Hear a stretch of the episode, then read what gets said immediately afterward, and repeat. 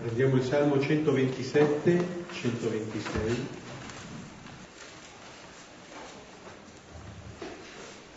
Preghiamo insieme lentamente nel cuore. Nel nome del Padre, del Figlio e dello Spirito Santo. Amen. Se il Signore non costruisce la casa, in vano vi faticano i costruttori. Se il Signore non custodisce la città, in vano veglia il custode. In vano vi alzate di buon mattino, tardi andate a riposare, e mangiate pane di sudore. Il Signore ne darà ai suoi amici nel sonno. Ecco dono del Signore sono i figli, e sua grazia il frutto del grembo.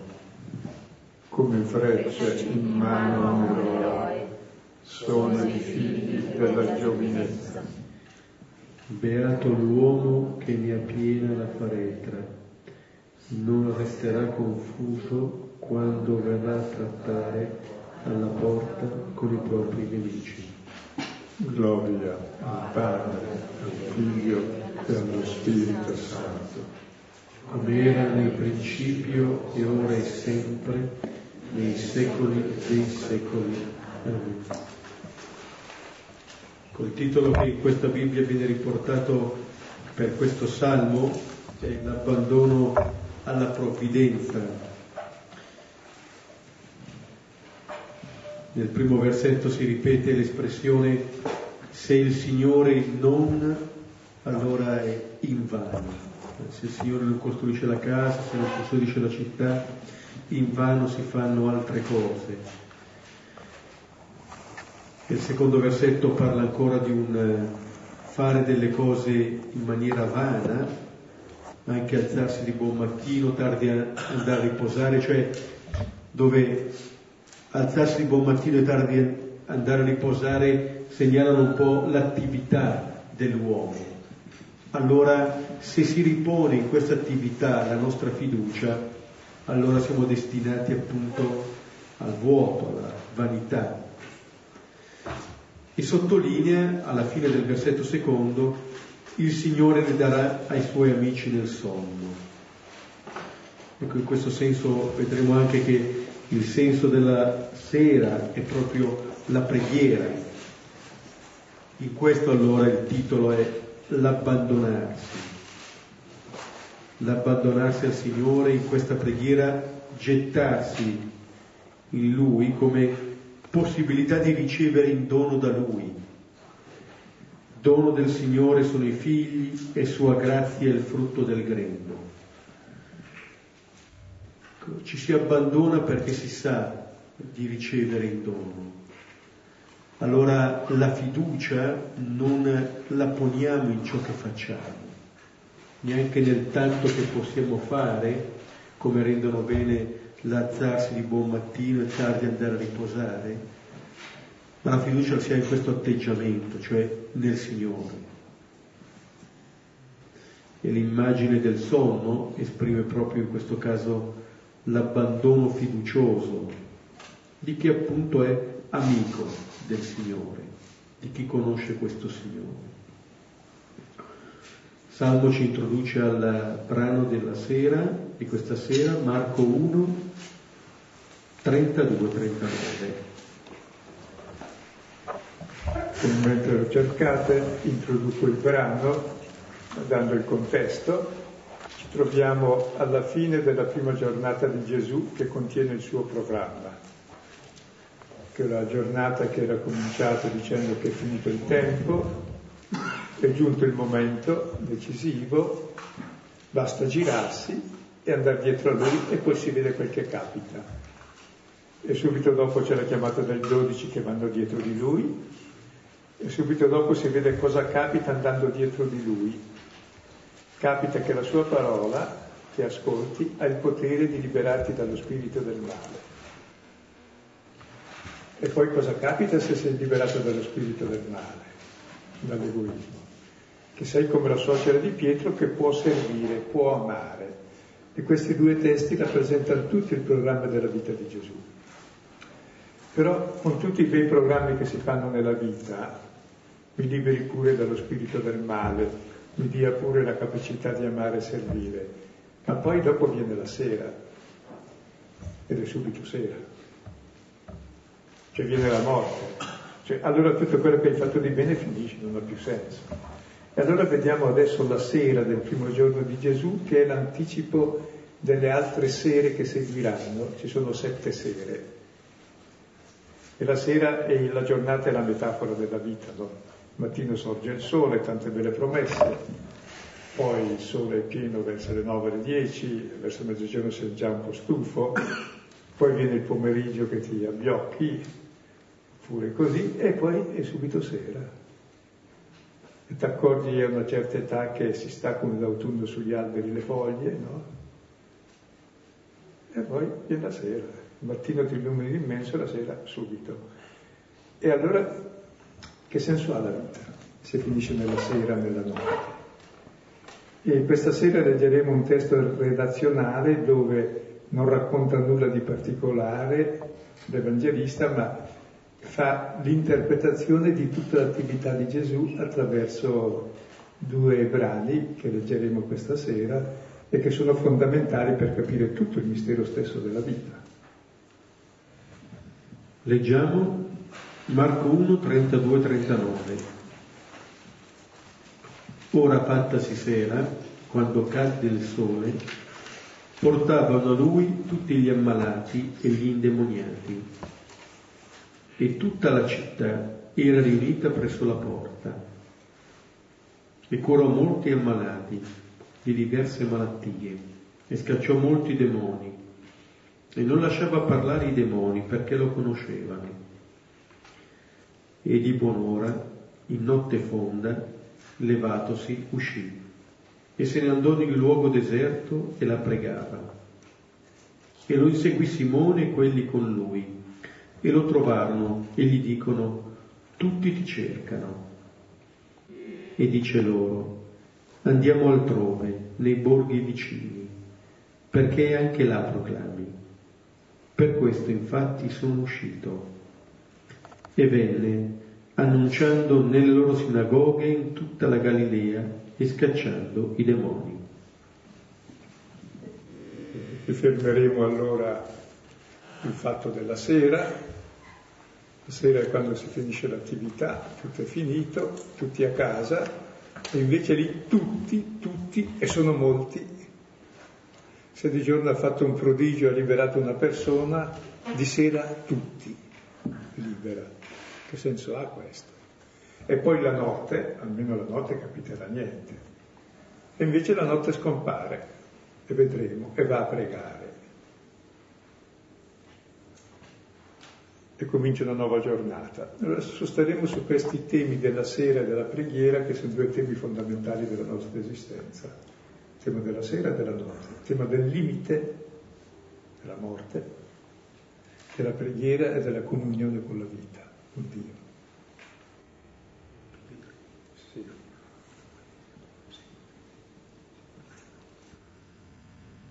Leggiamo versetti 32 e 33. Ora, fattasi sera, quando cadde il sole, portavano a lui tutti gli ammalati e gli indemoniati, e tutta la città era riunita presso la porta. Ecco, qui l'Evangelista sta concludendo questa giornata messianica di Gesù.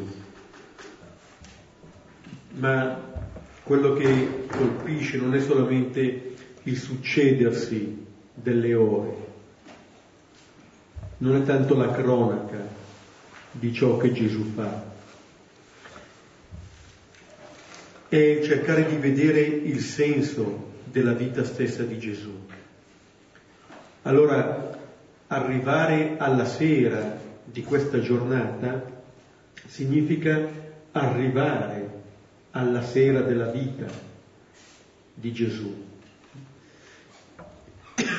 E quello che avviene alla sera di questa vita non è quello che uno si aspetterebbe. diceva prima Silvano, che senso ha tutto quello che compio? Salmista direbbe alzarsi di buon mattino, tardi andare a riposare, se poi... Parlava dei Brianzoli. Parlava dei Brianzoli, per cui parlava di me e dei miei soci. Che senso ha questo se poi si va a concludere in questo modo? Eh, posso dire un'altra metafora molto semplice, no? Eh, capita spesso di viaggiare in treno, no?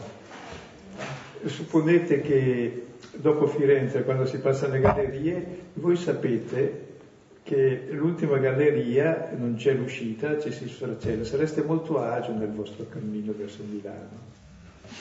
Eh? Un certo disagio avvertireste. Beh, ascolta, noi tutti pensiamo che con la morte finisce la vita, quindi viviamo tutta la vita a disagio. Cioè, o rimuovendola, o disperati, o stordendoci col lavoro, o che senso ha la vita, ma anche il credente oggi pensa, eh, l'importante è la vita, hanno fatto anche, credo, la giornata della vita vegetativa, no? Credo, suppongo. Visto, ecco, ecco. Io pensavo che fosse una barzelletta, invece è vero. Eh. Cioè, almeno, almeno, il vegetale non si preoccupa, noi siamo peggio, andremo, bisognerebbe ucciderci, almeno smettiamo di soffrire. Cioè, capite che idea abbiamo di vita, che senso ha la vita? Un padre che fa un figlio per poi ammazzarlo, è un criminale. Un Dio che fa così è un criminale, ci ha progettati per la morte e con la coscienza della morte che è il principio della cultura, tra l'altro, la coscienza della morte.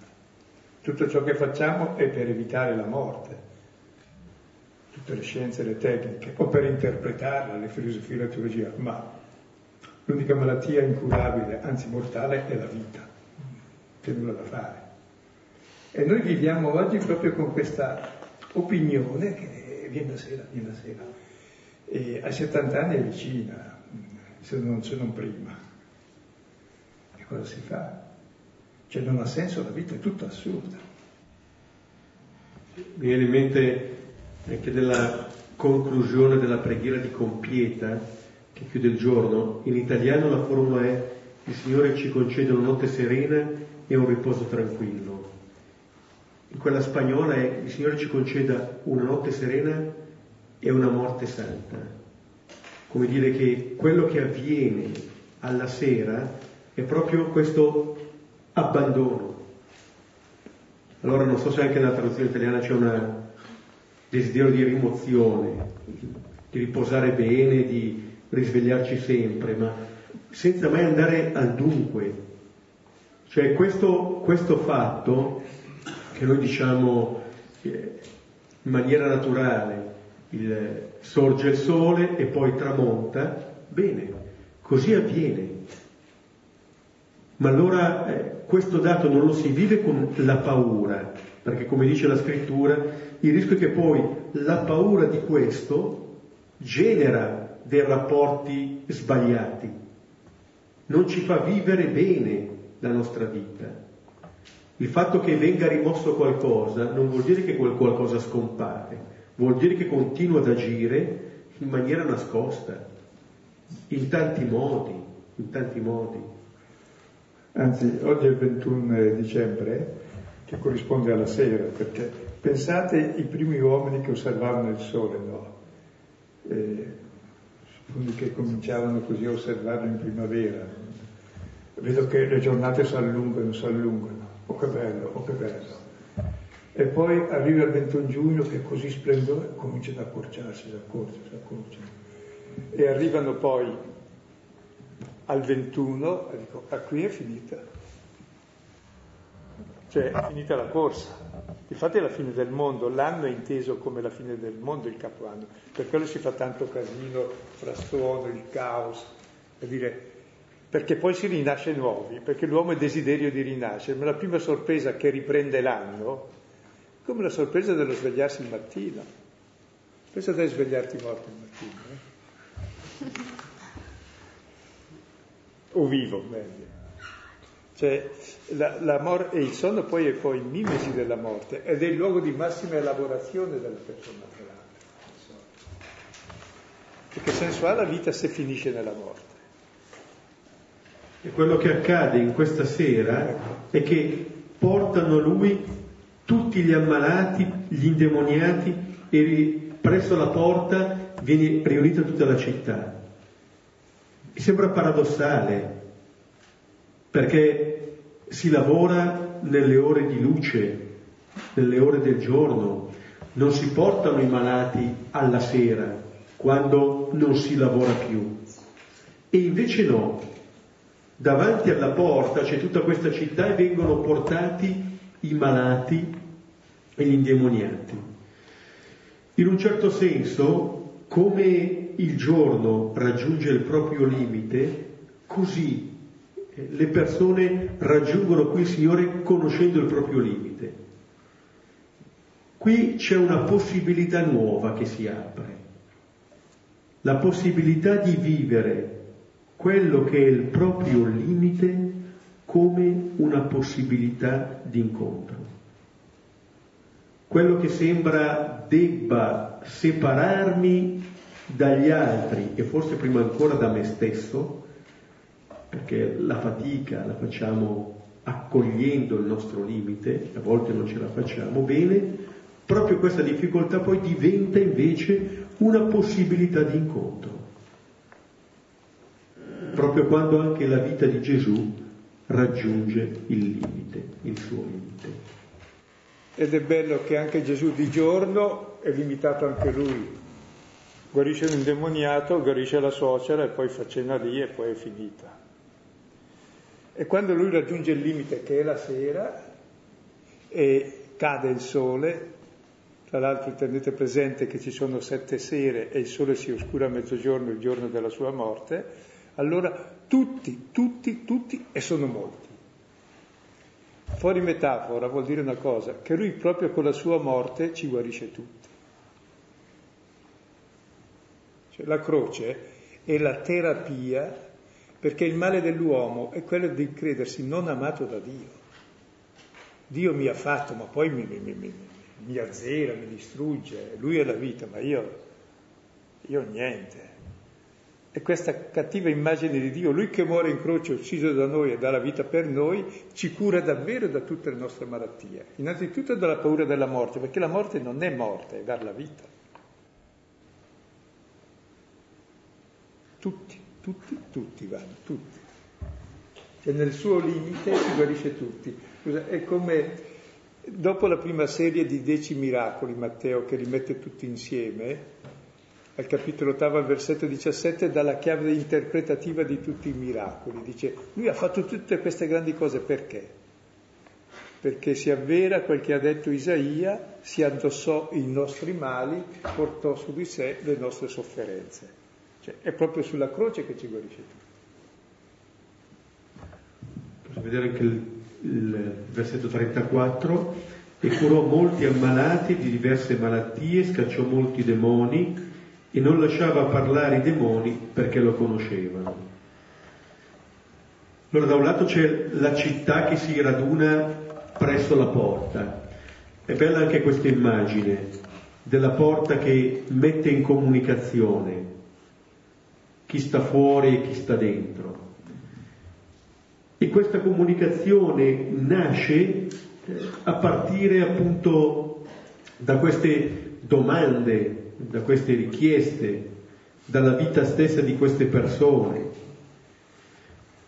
Cioè si va dal Signore, e in, questo, in questi versetti lo si vede in maniera chiara, non accampando nostri meriti.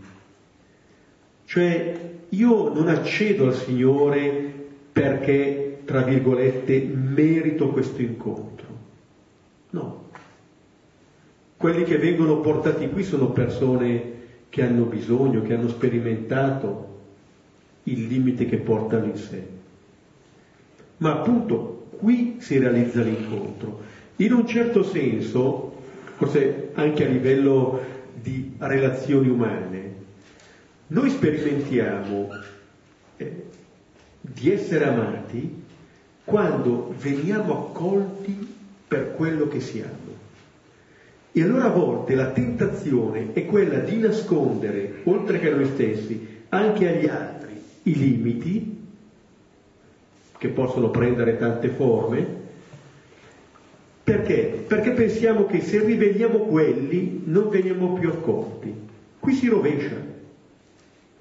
Come dire, se mi incontra lì, vuol dire che incontra proprio me. E l'esperienza che faccio lì è un'esperienza di accoglienza autentica, piena, profonda.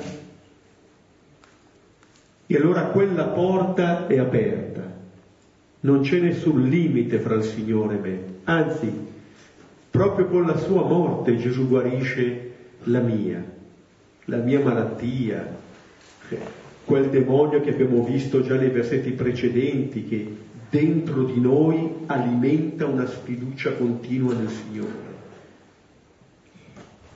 E ehm, questo tema del limite, torniamoci perché è fondamentale abbiamo visto che Gesù ci libera dal demonio, dallo spirito del male, che sostanzialmente è non accettare il proprio limite, cioè non accettare se stessi, Adamo e Eva, e non accettano di avere un principio, Dio, io sono tutto, dove finisco io ho finito tutto. Bene, ora che senso ha il nostro limite e la nostra morte? Il limite è ciò che ci rende simili a Dio, perché noi siamo simili a Dio non perché siamo bravi, belli, buoni, intelligenti, no. Siamo abbastanza poco, tutto sommato, o tanto, no, cambia poco. Siamo simili a Dio grazie ai nostri limiti, perché i nostri limiti diventano luogo di comunione, e Dio è comunione e amore, è vita.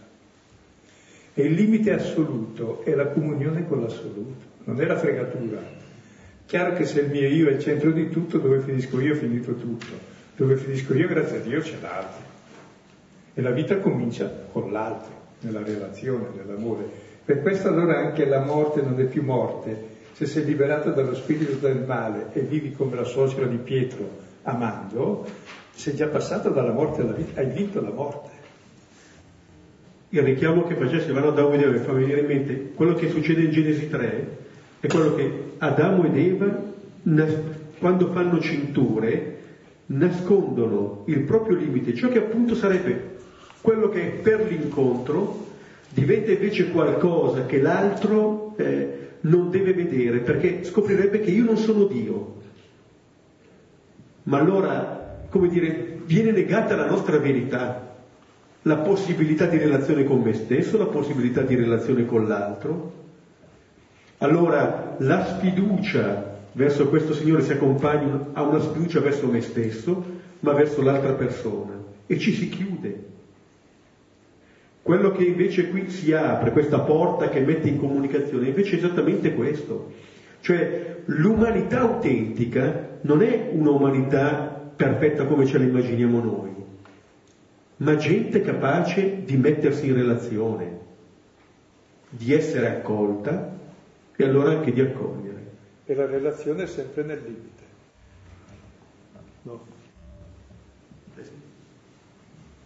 Questo è un po' l'aspetto di questa sera. Cioè, capite anche una cosa, che la nostra cultura rimuove il limite in tutti i modi, no limiti in tutti i sensi, anche alla vita, anche... Cioè, tutto senza limiti vuol dire essere deformi vuol dire non esiste, amorfi. Il limite è la cosa più bella, è il luogo di contatto con l'altro, è il luogo di comunione, è il luogo divino. E la morte stessa è il luogo in cui si nasce. Altrimenti Dio è da denunciare subito, come il più grande criminale ci ha fatti per la morte, Dio. Nessun padre farebbe questa cosa brutta. E Dio è peggiore di noi. Questo Dio è Satana. E quando Gesù guarisce, tra l'altro non dice una parola durante queste guarigioni, non chiede nulla ai malati, come dire, già la loro sofferenza per Gesù parla, ma non lascia parlare i demoni, abbiamo visto anche già nella, nella, nella sinagoga quando appunto caccia il demonio, non lascia parlare, dice perché lo conoscevano, l'avevamo già accennato, qui si possono generare ancora equivoci, lo vedremo subito dopo nei versetti che seguono. Ma è quello che già si diceva nel primo versetto che commentavamo. Cioè per conoscere pienamente Gesù abbiamo bisogno e avremo bisogno di conoscere pienamente la sua sera, cioè la sua croce, dove ci rivela quale Messia è Gesù. Allora lì si potrà parlare, altrimenti pensiamo che questo Gesù sia il mago, ma allora diventa un Messia crudele perché potendo fare delle cose non le fa. Perché potendo guarire tutti non lo fa. Questo sarebbe un'altra immagine di un Dio sommamente crudele. La croce puri- ci purificherà da questo. Perché quello che eh, ci rivelerà Gesù invece è un Signore, siamo nel tempo di Natale, che si fa uomo, che si incarna, che non solo non ha paura del limite, ma lo assume su di sé, per dire che qui abbiamo una possibilità di vita, della vita stessa di Dio. E noterete poi che dopo ogni miracolo Gesù dice sempre non dir nulla a nessuno. Qui è proprio è un ritornello, perché? Perché non hai capito, quel che è interessante non è quel miracolo, questo è un segno di qualcos'altro che capirai alla fine. È il segno della liberazione dalla morte perché la stessa morte non è più morte, è il dono della vita, è manifestazione massima dell'amore. E allora capisci chi è Dio, dalla croce che dà la vita per te. E i miracoli sono segno di questo perché non è che gli interessasse far concorrenza ai medici, è giusto che facciano il loro lavoro. Tra l'altro non si dice che guarì, ma in greco qui c'è curò, dove la parola curare Terapei vuol dire anche rispettare, venerare, onorare. La vera cura è il rispetto, la prima cura dell'uomo. È molto bello, usa la parola curare, altrove usa anche guarire, ma preferisce in genere usare la parola prendersi cura, che è la stessa parola italiana, che vuol dire sia preoccupazione sia anche rispetto proprio eh, per la persona. E questo segreto messianico eh, ci fa capire che il grande segreto verrà svelato alla fine, però c'è anche altre dimensioni. Gesù non vuole la pubblicità, punto primo. Non cerca il potere, punto secondo.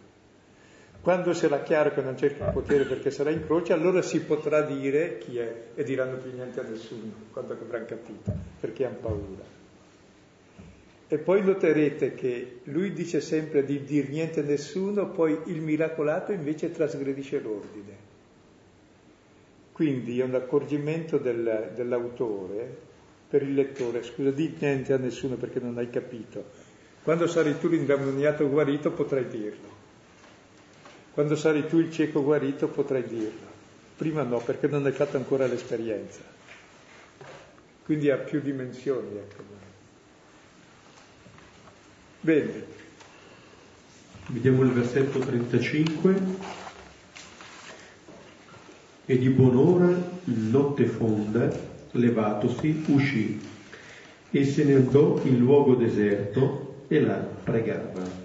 E prima delle referenze così a livello di testo, quando si parla del sole che cade, della sera è un chiaro riferimento alla crocifissione quando si oscura il sole e cade l'ultima sera. Questa è la prima, richiama l'ultima, la settima sera. Qui di buon'ora il mattino in notte fonda, levatosi, che la parola di risurrezione cosa richiama? Mattino di Pasqua, che in notte fonda, e si alza e esce. C'è proprio il mistero di morte e resurrezione, cioè di una morte che è per la vita, non di una vita che è per la morte. Questo è il mistero, il Vangelo. Quello che avviene adesso è quello, eh, Gesù, abbiamo detto, non, non si fa pubblicità, e qui vive in questa notte, in questo alzarsi, quella che è l'esperienza pasquale, l'esperienza dell'esodo, del levarsi, dell'uscire, nell'andare nel deserto, dove prega. In questo modo di vivere la giornata, ma in questo modo di vivere la vita, eh, vediamo un po' qual è il cuore della vita di Gesù. Cioè questa solitudine, o meglio questa relazione col Padre che Gesù vive in questo momento di preghiera, è ciò che dà senso, è ciò che illumina ogni altra cosa che farà Gesù. Questo è il cuore. Il, l'Evangelista ci presenta questa preghiera di Gesù, preghiera che viene fatta in notte fonda, dopo essersi alzato, dopo essere uscito. Ed è interessante anche questo uscire, l'abbiamo già visto, Gesù che esce dalla sinagoga, che entra nella casa di Simone, adesso Gesù che esce anche da questa casa. Cioè non c'è nessun luogo che, tra virgolette, ha il monopolio di questo Gesù. In questo fa vedere di essere persona estremamente libera, di una libertà che gli deriva dal rapporto col Padre.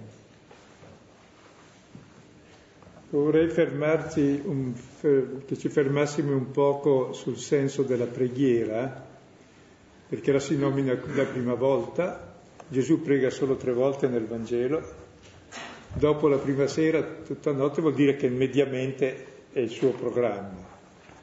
Poi lo troviamo ancora in preghiera, dopo aver dato il pane, quando andavano in cerca per farlo re, fugge, di nuovo in preghiera. Poi lo troviamo in preghiera nell'orto prima dell'ultima notte, dove c'è la terza tentazione. Quindi vuol dire che la notte, che è il luogo della prova, della tentazione, per lui è il luogo della comunione col Padre. E in cosa consiste la preghiera? Innanzitutto nella notte. Nel giorno tutto è chiaro, vedi le cose. Di notte cosa c'è? Vedi niente, che non sono abituato all'illuminazione. Il, il, il buio ha mangiato tutto. C'è più nulla che ti distrae, sei solo con te. Ed è lì che scopri Dio, che è l'unico presente, presente a te più di te stesso. Questa è la notte importante ed è per questo che la notte in genere o si dorme o ci si stordisce per la paura di affrontare la notte. Invece no, la notte è fatta o per riposare o per amare, per pregare, non è da stordirsi, no. È la cosa più divina perché è dove c'è nulla di ciò che ti distrae, sei tu davanti al tuo io e a quel che c'è di più profondo. Ed è il luogo della paura quasi. E invece in questa paura lui si leva, è la parola della risurrezione Vuol dire che pregare vuol dire risorgere dalle tenebre, entrare nella luce di Dio, che è interno a noi più di noi stessi. E esce, esce da tutte le occupazioni e le preoccupazioni per entrare in questa nuova dimensione. È il vero esodo, è uscire da se stesso, dal proprio io, per incontrare anche Dio, che pure è dentro di noi, ma devo uscire da tutti i miei pensieri su di me e va nel deserto.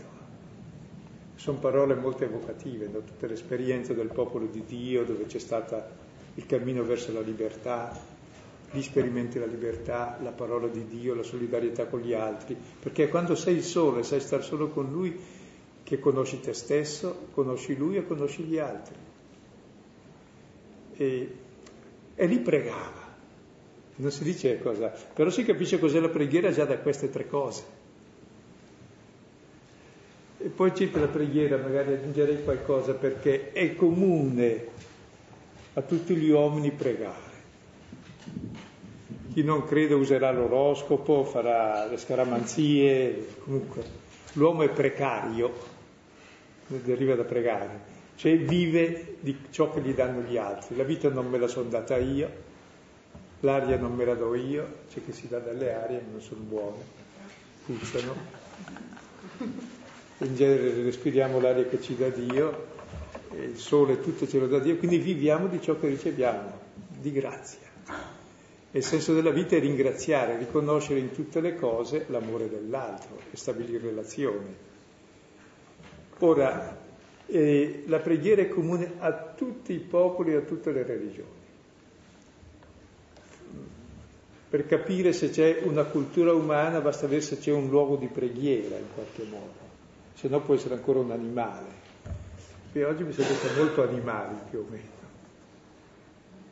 E ci sono due modi di pregare, abbastanza comuni in tutti i popoli. Bisogna pregare Dio per tenerlo buono, se no chissà cosa ci capita. E chiedergli dei doni e tenerselo propizio perché se no ci manda i fulmini. È l'immagine che tutti abbiamo di Dio. Questo Dio si chiama Satana. Oppure c'è quel pregare che è magico, cioè tu ripetendo le parole, anche gongando, facendo mm, mm, vai in estasi, sì, ma non, non c'entra nulla via. Sarà utile come calmante per entrare nell'interiorità, ma è un'altra cosa la preghiera.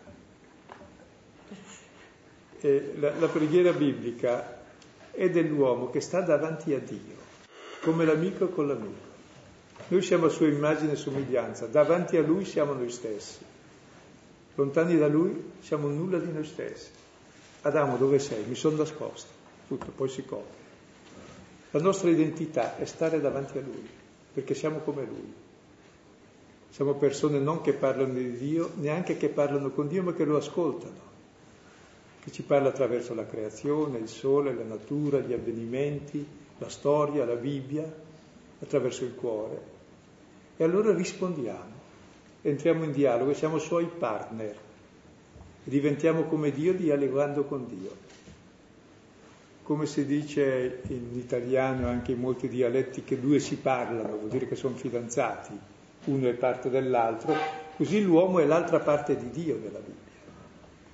E quindi c'è tutta una relazione personale da persona a persona, da amico a amico, da sposo a sposa, da padre a figlio, cioè tutte le varie forme di amore ci sono dentro in questa relazione e si prega in piedi e non per estorcergli qualcosa, ci dà tutto, semplicemente per ricevere il suo amore.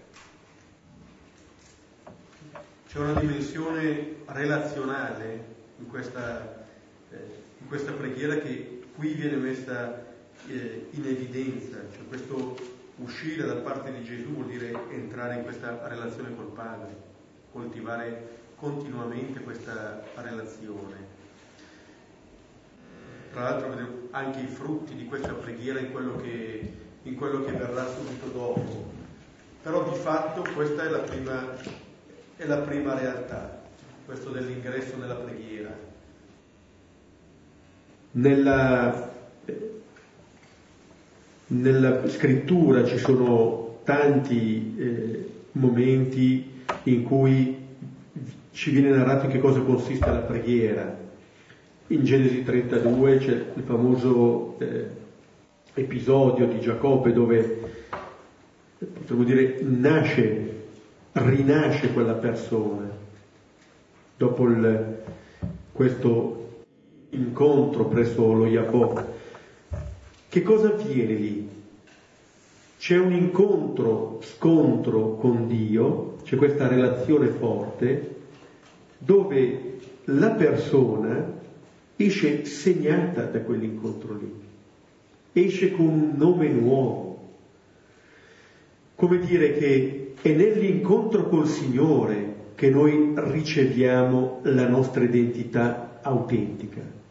Entrare nella preghiera, conoscere sempre meglio il Signore, significa poi anche conoscere sempre meglio anche noi stessi, chi siamo, chi siamo chiamati ad essere e non ci conosciamo così pienamente al di fuori di questa relazione. Allora il nome nuovo che ci viene dato non è qualcosa che si aggiunge, è la nostra identità più vera. Così come vedremo anche nel Vangelo di Marco più avanti, in un'altra notte, quella del Getsemani, come anche lì la prima cosa che viene messa in evidenza è la relazione, perché quando Gesù dirà Abba, dice sia qualcosa del Padre, ma dice qualcosa di sé come figlio. Allora la preghiera è un modo con cui si esplicita questa relazione fondamentale. Chi è lui? Chi siamo noi? Chi sono io?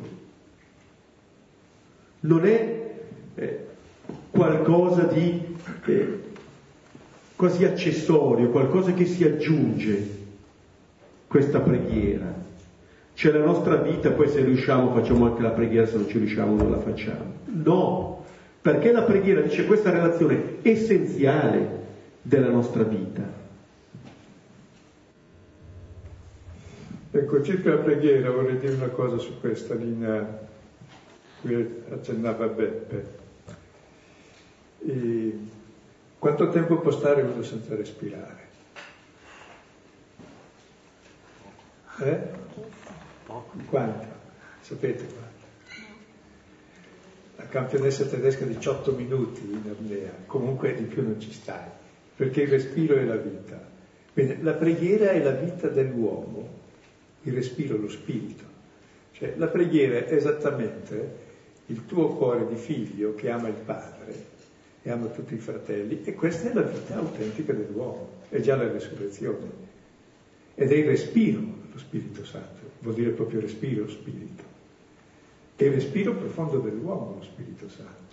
Lo Spirito Santo lo vedi, è amore, gioia, pace, benevolenza, bontà, fedeltà, mitezza, libertà. Il contrario dell'egoismo, della guerra. Della... Una è una vita morta, l'altra è una vita viva che ha vinto la morte. Per questo la preghiera è questione di vita o di morte. E non occorre poi fare tante preghiere o cose strane o una vena infinite. La preghiera è il respiro, cioè è amare concretamente. In tutte le cose Dio è presente, in tutte le persone, anche in noi. E quando tu sei presente in una persona che ami, non è che allora non puoi più fare niente, anzi fai molto di più, vivi meglio. Cioè è il vivere quello. Perché uno vive se è visto, se è amato, se no non vive. E qui la preghiera è davvero il centro dell'essere dell'uomo. versetti successivi, 36 e 37, e lo inseguì Simone e quelli con lui, e lo trovarono e gli dicono, tutti ti cercano. Ecco qui eh, non siamo in presenza della sequela, siamo in presenza invece di un inseguimento da parte di Simone nei confronti di Gesù, di Simone, di quelli che sono con lui, finché lo trovano. Anche questo, cioè il, il dover cercare Gesù, come dire, non è, è qualcuno che sfugge, è entrato in casa mia, ma non sta in casa mia come in una prigione. Non lo, tra virgolette, addomestico, cioè non è lui chiamato a ridursi a quello che è il mio mondo, come se in un certo senso si dovesse adeguare alla mia casa con quello che c'è. Già con la città di fronte alla porta si era visto una dimensione più ampia. Ma è un Gesù che appunto è uscito dalla mia casa, è uscito un po' anche dai miei modi di ragionare dai miei modi di pensare. Tanto è vero che quando lo raggiungono gli dicono quella frase che non è tanto una constatazione, il dire tutti ti cercano. È detta da Simone e dagli altri una tentazione. È un dire che il fatto che tutti ti cercano vuol dire che ce li tutti ai tuoi piedi. Vuol dire che tu puoi essere padrone di queste persone. Detto in altri termini, puoi usare anche dei doni che hai per avere delle relazioni di potere nei confronti delle altre persone. Allora il tutti ti cercano di Simone e degli altri, davvero diventa, al di là forse della consapevolezza che ne hanno loro, questa tentazione. Ma questa è una tentazione forte, E se viene riportata qui, vuol dire che è una tentazione ricorrente. Quando abbiamo visto il brano della tentazione in Marco, non venivano esplicitate in che cosa consistevano queste tentazioni. Questo è un modo. E questo modo è messo per primo perché la vera tentazione è mettere il proprio io al centro di tutto. Se ognuno di noi mette il proprio io al centro di tutto è una cosa orribile. Tutti gli altri sono funzionali a me. Siccome tutti pensano lo stesso, ognuno litiga con l'altro per accavallare l'altro. Cioè si chiama egoismo mettere l'io al centro. Mentre l'amore mette al centro gli altri. Quindi è la tentazione forte delle, del sentirsi illimitati. Tutti gli altri sono in funzione di me, no? È così. Esattamente la tentazione enorme che distrugge tutte le relazioni e che fa morire tutte le persone, il principio di ogni male. E Gesù supera, ecco il frutto della preghiera, ti dà uno spirito nuovo che tutti ti cercano. Pietro gli vuole bene, guarda che bello, guarda. Margherita la suocera pazienza, lasciò perdere. Ma poi sulla porta della mia casa tutta la c'è, tutti, tutti, tutti, tutti. Oh, adesso qui facciamo un po' di rappresentazione in giro, abbiamo in mano il mondo, scusa. No. Sì. E Facciamo come il cupolo di San Pietro subito, scusa. Sì. No, la realtà è un po' questa, cioè Simone e gli altri che hanno cominciato a, a seguire Gesù, come dire, eh, si trovano nella stessa situazione, anche se magari può sembrare all'estremo opposto, dell'indemoniato, cioè hanno un'idea completamente sbagliata del Messia e anche di loro stessi. Il dire a Gesù tutti ti cercano di dire ma noi abbiamo seguito la persona giusta. Questo qui che ci fa i miracoli ci, ci va bene, perché forse anche noi desideriamo entrare in questo legame di potere nei confronti delle persone. Infatti litigheranno su chi è il primo e il secondo dopo di lui. Sì. Come dire, sono relazioni che non, che non riguardano altri, riguardano ogni persona. Come dire che siamo chiamati a scegliere nella nostra vita che tipo di relazioni desideriamo vivere, ad ogni livello, a livello di coppie, a livello di comunità, a livello di nazioni, eccetera. Se agisco come una persona che vuole tenere il potere, o se agisco come una persona che desidera non solo essere libera, ma desidera questa stessa libertà anche per altri. In queste parole tutti ti cercano, che sembrano un grande complimento, c'è una sottile tentazione che viene proposta a Gesù e che Gesù appunto vincerà grazie alla preghiera che ha fatto. Qui lo vedremo che nel Getsemani, cioè, le battaglie si vincono dentro se stessi, questa è una lotta che avviene principalmente dentro se stessa, fidandosi del Padre. Non c'è altra via, non c'è altro mezzo. È come se Gesù nella propria preghiera quasi anticipasse quello che poi avviene. Allora di fronte alla tentazione di Pietro, lui sa che cosa dire. Ma perché è stato una notte in preghiera? Perché si è alzato? Perché è uscito? Diceva prima, il vero esodo è da se stessi, dal proprio io, proprio così. È proprio lì che guadagniamo il vero sguardo sulla realtà. E di fronte alle parole di Simone Gesù allora risponde, dice loro, andiamo altrove, nei borghi vicini, perché anche la proclami. Per questo infatti sono uscito e venne annunciando nelle loro sinagoghe in tutta la Galilea e scacciando i demoni. Se uno vi dice tutti ti cercano, cosa rispondete? Andiamo altrove. Bello. Non vuole schiavizzare nessuno. Non vuole che gli altri dipendano da lui. Lui è venuto ad annunciare e a proclamare la libertà dal male dall'egoismo. E una volta che la gente è libera, basta, non li vuole tenere in mano. Sì, mi sembra che appunto voglia far vincere anche questa paura, paura che eh, se va via l'abbiamo perso. Allora il trattenere, creare questa relazione di dipendenza, eccetera, no. Allora eh, Gesù non vuole creare dipendenze e vuol dire che anche lui non è prigioniero di nessuno. Si possono vivere delle relazioni libere tra le persone. Questo è quello che Gesù desidera. La sua uscita, il suo andare nel deserto, il suo compiere questo esodo, desidera che anche gli altri lo possano compiere. Tra l'altro, Beppe, sono così orribili le relazioni possessive, sia di coppia, sia di amicizia, sia coi figli, cioè è distruttiva. Vuol dire che l'altro è il tuo oggetto che possiedi tu, che non è più se stesso.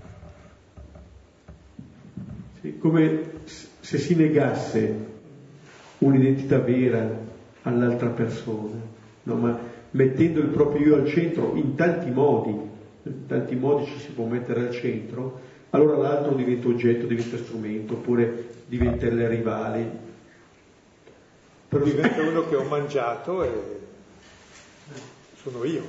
Sì, sì. La fatica di riconoscere l'altro come altro, la fatica di Adamo ed Eva, a riconoscere, ad accettare anche questa diversità. Ed è interessante che Gesù eh, cerchi le folle, venga ad annunciare, ma nello stesso tempo non si lasci fagocitare dalle folle. Questa è sempre una dinamica, perché poi le folle in genere cercano qualcuno con cui identificarsi, ma questo per, per evitare di essere liberi fondamentalmente, perché si vive la libertà come un peso.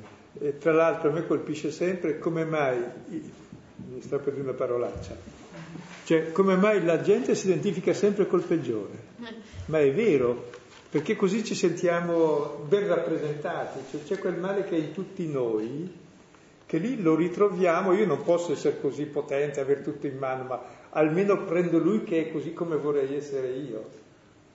Per questo scegliamo sempre i più petenti, se non stiamo attenti, solo per far rima, eh, ma se non stiamo attenti ci caschiamo sempre, perché dentro di noi c'è questo male di cercare il proprio io e non invece la libertà, che è uscire da sé, andare verso l'altro e riconoscere i limiti come luogo di comunione, non di antropofagia che mangio gli altri. E questo lo si vede anche nel fatto che Gesù in questa giornata tocchi così tanti luoghi, come dire, nessun posto basta a Gesù. È come dire che non lo posso rinchiudere, è nella sinagoga, è solo nella sinagoga, è solo in casa di Pietro, no. Sulla porta è fuori. C'è una grande libertà, non lo posso tenere eh, prigioniero, nessuno può vantare su di lui, come dire, una proprietà. Questo è il, è il rischio che, che, si vive, quasi che sia Gesù a doversi adattare a noi. Ma poi è bello perché in ogni relazione, se tu stabilisci un marchio di proprietà, è distrutta la relazione. Perché il rapporto con Dio è il modello col rapporto con ciascuno di noi, di libertà di alterità, di rispetto, di amore, di dialogo. Sì, è un'altra cosa che proprio qua questo che Gesù dice andiamo altrove, non dice solamente vado altrove, ma andiamo altrove, cioè non li abbandona e vuole che anche loro sperimentino questo cammino di andare altrove, questa libertà, li coinvolge, non, non li rimanda, non... è come dire partecipate anche voi a questo cammino che sto facendo io. Non è solamente qualcosa che riguarda me, è come se invitasse anche loro a entrare sempre di più in questo rapporto col Padre, che può far sperimentare loro la vera libertà. Per questo infatti sono uscito e poi appunto la possibilità di nuovi incontri proprio perché si esce, si abbandona, c'è la possibilità di nuovo incontro. E questo sono uscito, ci riporta al Natale, una delle interpretazioni anche più antiche, per questo sono uscito non solo da casa tua, ma dalla mia casa, dal Padre, per essere vicino a tutti gli uomini. E quindi è il tema proprio del Natale questa uscita, che è il segno dell'amore, uscire di sé per andare verso l'altro e verso tutti. Credo che questo testo redazionale, che sembra che dica niente perché appunto messo lì così, anzi ho visto una traduzione della Bibbia che leggerai tutta, questa li metteva in piccolo perché sono cose secondarie le relazionali, invece sono le principali, perché è il luogo dove l'autore, non avendo racconti precisi da fare, allora dice il senso di tutto. No? Quando non hai molte cose da contare, allora dice il senso delle cose che hai raccontato. Così in questo quadretto trovi il senso della vita di Gesù e tutti gli aspetti più profondi. Ecco. Fermiamoci qui. Questo cielo del Natale, possiamo rivedere anche questo brano, poi condividere. E poi faccio una proposta fino a quando diremo il Padre nostro. Diciamo la versione nuova. Non non indurci in tentazione, che Dio non, non mette nessuno in tentazione, ma non abbandonarci alla tentazione.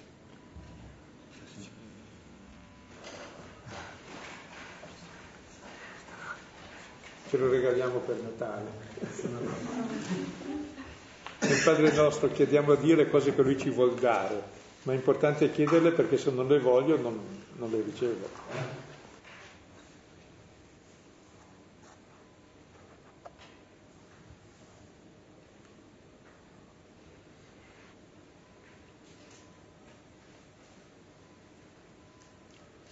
Quindi cosa vi ha colpito di questo testo?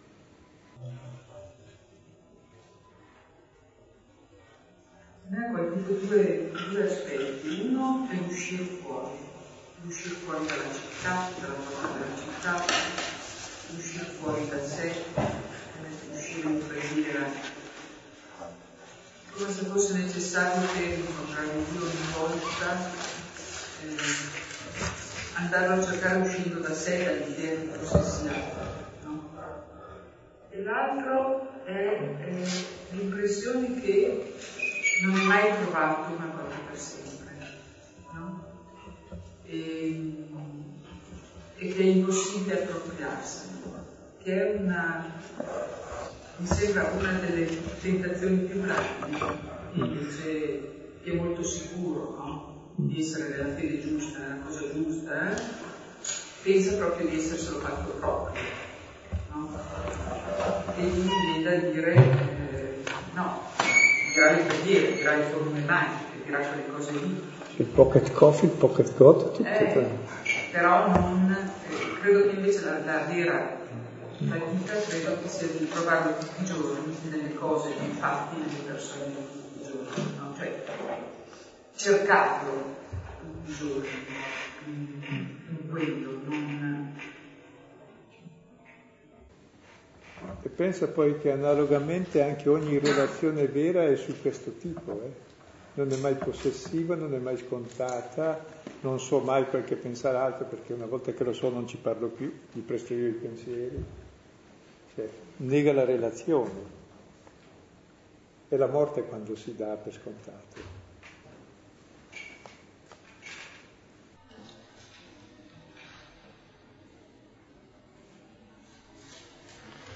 Questa cosa, scusa, questa cosa che, della preghiera insomma, cioè, molto interrogativi perché cos'è la preghiera, come, come la vive Gesù, perché appunto nel Vangelo non si dice cosa fa Gesù, perché è detto tecnicamente perlomeno in questo brano. E appunto stiamo dicendo appunto la relazione quotidiana, cioè, però mi chiedo, a volte noi pensiamo esiste un tempo che dedico alla preghiera e poi spesso è legato alla vita quotidiana ok, fare lo sforzo di cercare di, di dire, di fare che sì, il sguardo illumini, illuminato dalla preghiera e si stenda su tutta la propria quotidianità, però la trovo veramente una cosa difficilissima.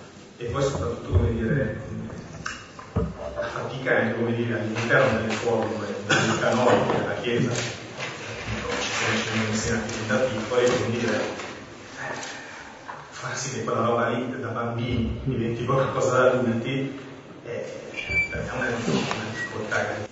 Posso dire una cosa eh, sulla preghiera che forse semplifica molto. Tu fai tante cose durante il giorno come anche noi, dalle più banali alle più semplici, alle più raffinate, alle più giuste, alle più sbagliate, non importa. Ciò che qualifica non è ciò che facciamo, ma se le fai con amore, ti accorgi che le fai con amore. Quella è preghiera. Perché Dio è amore ed è presente in tutte le cose e vivi in gratitudine di ogni cosa e tutto oggetto di Eucaristia e di amore. Questa è preghiera perché Dio non lo devi cercare da nessuna parte, c'è in tutto, è più interno a te di te stesso. Se vivi con gioia di esistere, è la cosa più bella per Dio, come per un padre se il figlio è contento di esistere. È contento poi di vedere suo padre, ancora di più. E poi, cioè, ciò che vivi con gioia e con amore, questa è, è, è la vera liturgia. E la stessa Eucaristia ci serve per vivere poi la quotidianità, perché il pane lo mangi per vivere, non per ingrassare. Ecco, e così dell'Eucaristia noi viviamo rendendo grazie a Dio del pane e del vino, vuol dire la vita e lo spirito e l'amore e tutto, di tutto quel che c'è, perché quella è vita divina che viviamo in ogni realtà. E Romani 12.1 dice il vero culto logico spirituale è la vostra vita quotidiana, il vostro corpo, dice addirittura, che viva immagine del figlio. E quando leggi il Vangelo vedi che queste cose in fondo ti danno una visione di te diversa e questo è già per dire, serve per farti vedere che in fondo la vita è tutta divina. Gesù non ha fatto altro che rivelare all'uomo ciò che è, che è immagine di Dio, al di là di tutte le menzogne. L'immagine di Dio se vive appunto questo, le relazioni in questo modo, no? Con terapia, rispetto, libertà, amore, libero dall'egoismo, con la capacità di servire, eccetera. Quei vari miracoli che fa sono i segni esattamente della vita nuova. Il prossimo sarà quello della guarigione della lepre perché appunto la preghiera e la comunione con Dio è già la vita nuova che ti dà una novità di vita che è libera dalla morte. È un cammino chiaramente, no? Ma però c'hai un rilevatore, cioè quel che vivi con gioia, con amore, quella è, è già preghiera, tutto. In tutto fate Eucaristia. Ciò che vivi come dominio, potere, tristezza, cosa che facciamo tutti. No? Ecco, è ancora qualcosa di sottratto che ha bisogno di essere guarito, lo portiamo lì davanti alla porta, insomma. Anche nella preghiera portiamo noi lì. E tutti i nostri spiritelli, le nostre ire, le nostre... i nostri patemi, i nostri patemi, tutto quel che deve. Mi saltava all'occhio eh, completamente simmetrica della città che è il luogo degli uomini, l'incontro dello scambio, dove c'erano i demoni ai quali lui non permetteva di parlare, per cui non c'era dialogo con i demoni, fa tacere mentre nel deserto c'è la parola, che è la preghiera e, e la relazione. Queste due immagini assolutamente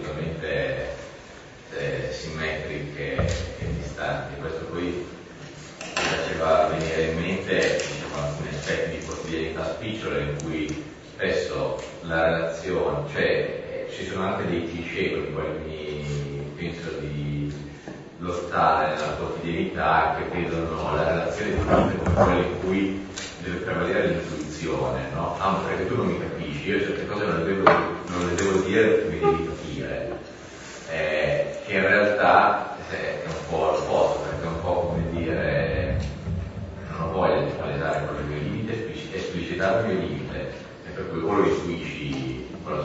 cristallo oppure vuol dire che tra di noi c'è relazione, invece è il contrario vuol dire uccidere deliberatamente la relazione eh, ed evitare che sia tutto compito. E allora beh, riflettevo su quante occasioni di incontro si perdono, le figure sono state perse a causa di questo, per il fatto di non avere voglia di confrontarsi, di esplicitare che insomma, ci deve essere questa sensibilità soprannaturale che mettesse in luce. Ma sai una cosa, anche forse l'esplicitarsi più difficile non è con gli altri, è con se stessi. Eh, la preghiera ti esplicita te a te stesso, come dicevano, che ti dà il tuo nome e dà il nome all'altro, bah, papà, e a te il tuo vero nome. Cioè, sì. E poi dopo come sei traspari ecco, nella relazione, ma è un lavoro su di sé. Beh, certo, prima se, lo, se si entra su se stessi, poi sì. Cioè amo gli altri come me stesso, voglio dire, per cui faccio agli altri quel che faccio a me, alla fine. Comunque quando parlavi di simmetria, non so se hai notato un'altra simmetria. I demoni gridano, gli fanno propaganda a Gesù e Pietro tutti ti cercano, e infatti verrà chiamato Satana più avanti. Cioè ha lo stesso spirito, dice, dei demoni, no? Adesso qui mettiamo su l'impresa. È, è, molto umano, non è nulla di diabolico, anzi, a fin di bene, anzi. E qui dice andiamo altrove, Pietro. Dicevi? No, io dicevo questa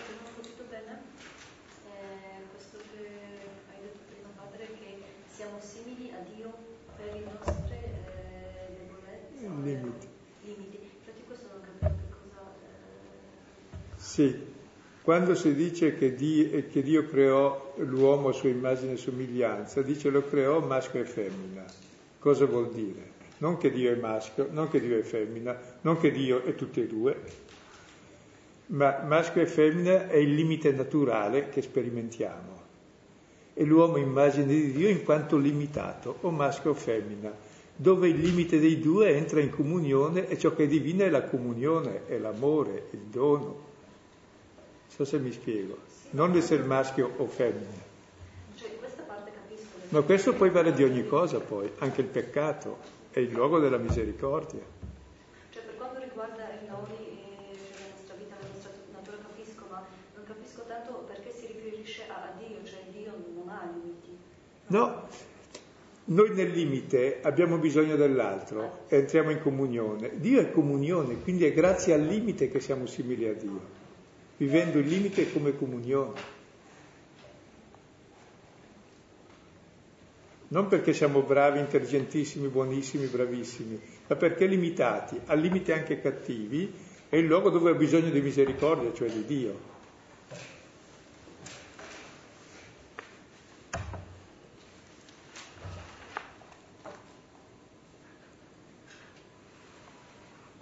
Infatti la grande arte non è migliorare ma accettarsi e allora comincia a accettare anche gli altri. Se no cerchi sempre di migliorare anche gli altri che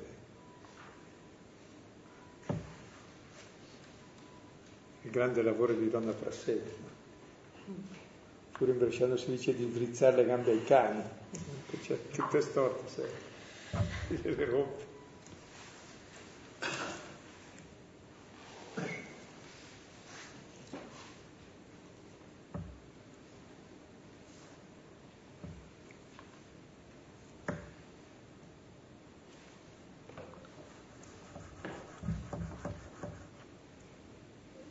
Credo che poi sia importante il tema più tabù della nostra epoca, che è la prima parte, quella della sera, poi la notte ci va bene perché si alza, in comunione col Padre, invece proprio anche accettare la sera come il luogo grande, che non stiamo viaggiando su un treno che finisce contro la montagna,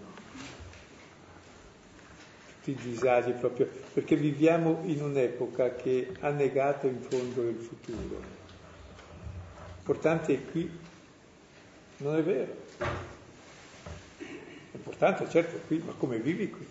Se vivi nell'angoscia che ti sfracciali contro il muro, eh, allora che vita è? E viviamo in questa angoscia. Sì, ma vivendo nell'angoscia non vivi. No? Esatto, non vivi. La nostra vita di corsa è tutta angoscia dove deve essere brevissima la distanza tra il mercato e il cassonetto, sempre più veloce perché così eh, consumi e ti senti qualcuno perché consumi, ma non vivi.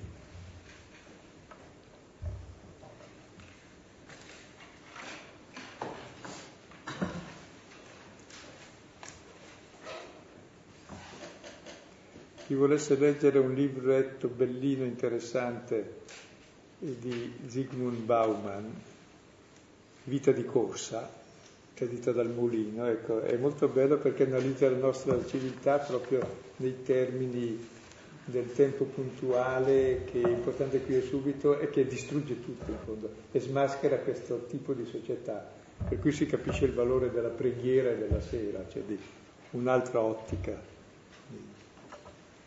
che è quella che emerge poi da qui. No? Ed è la vera malattia, credo, della nostra epoca, questa rimozione del limite. È un delirio. Sì, veramente proprio stasera, episodio banalissimo. Stazione del metro, vado a prendere il biglietto del metro a un'edicola come c'era una porta anche qui, porta d'ingresso, porta d'uscita, c'era quella gente che correva, scontrava. contro tutti, contro qua, lamentandosi sempre. E poi c'era questa signora dell'edicola, calmissima.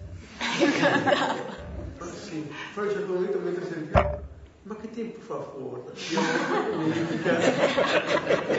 E tra me dicevo, ma guarda che bravo. Ma davvero, perché era come un, un, andare controcorrente di fronte a queste persone che veramente erano lì che cercavano di rubarsi il posto vicino nella fila. Questo tra l'altro era anche sullo sgabello bello in alto perché dominava la situazione, ma la dominava già dentro, cioè, non partecipo a questo. Ma in questo correre davvero c'è un esorcizzare questa paura di fatto del non fermarsi mai, che diventa non fermarsi mai fuori per, per, per, per non fermarsi mai dentro, no? Non so sono accorti che tempo fa fuori questi qua. Magari non lo so. Questa, è lei che faceva questa comunicazione, da quel paese, non so più quale. Però molto... Ti ha dato il biglietto. Ma dato il biglietto, sì, sì, anche sbagliato darmi il biglietto. Ho guardi, il maestro, il biglietto bassista, io non fa niente. Io una volta anche ho visto una signora eh, nel, nella. La stessa luna serenità incredibile. Io sono rimasto proprio a guardarlo, sorrideva, ma completamente integrato. Mamma mia. Eh sì. Ma bisogna inventare un ordine monastico. C'era, c'era una volta i, gli stiliti che stavano sulle colonne. Diceva Filippo inventare i semaforiti che stanno sui semafori, che la gente è lì che aspetta il giallo per passare. Dove vai? Dove corri? Che fretta hai ad andare contro il muro?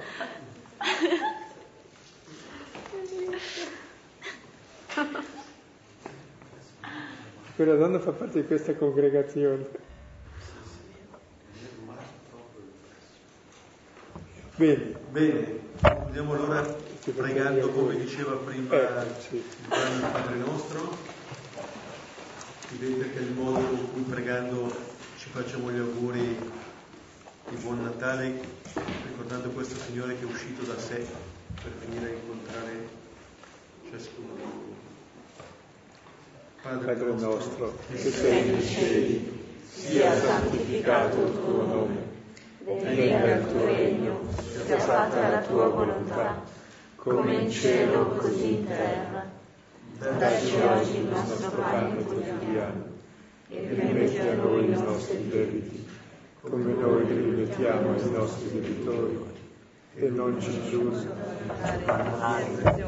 Nel nome del Padre, del Figlio e dello Spirito Santo. È difficile cambiare da È questione di allenamento. Non ce la fa. 70 anni ce la fa. Senza stare. Una mano per le. Buon Natale, riprenderemo martedì 11 gennaio.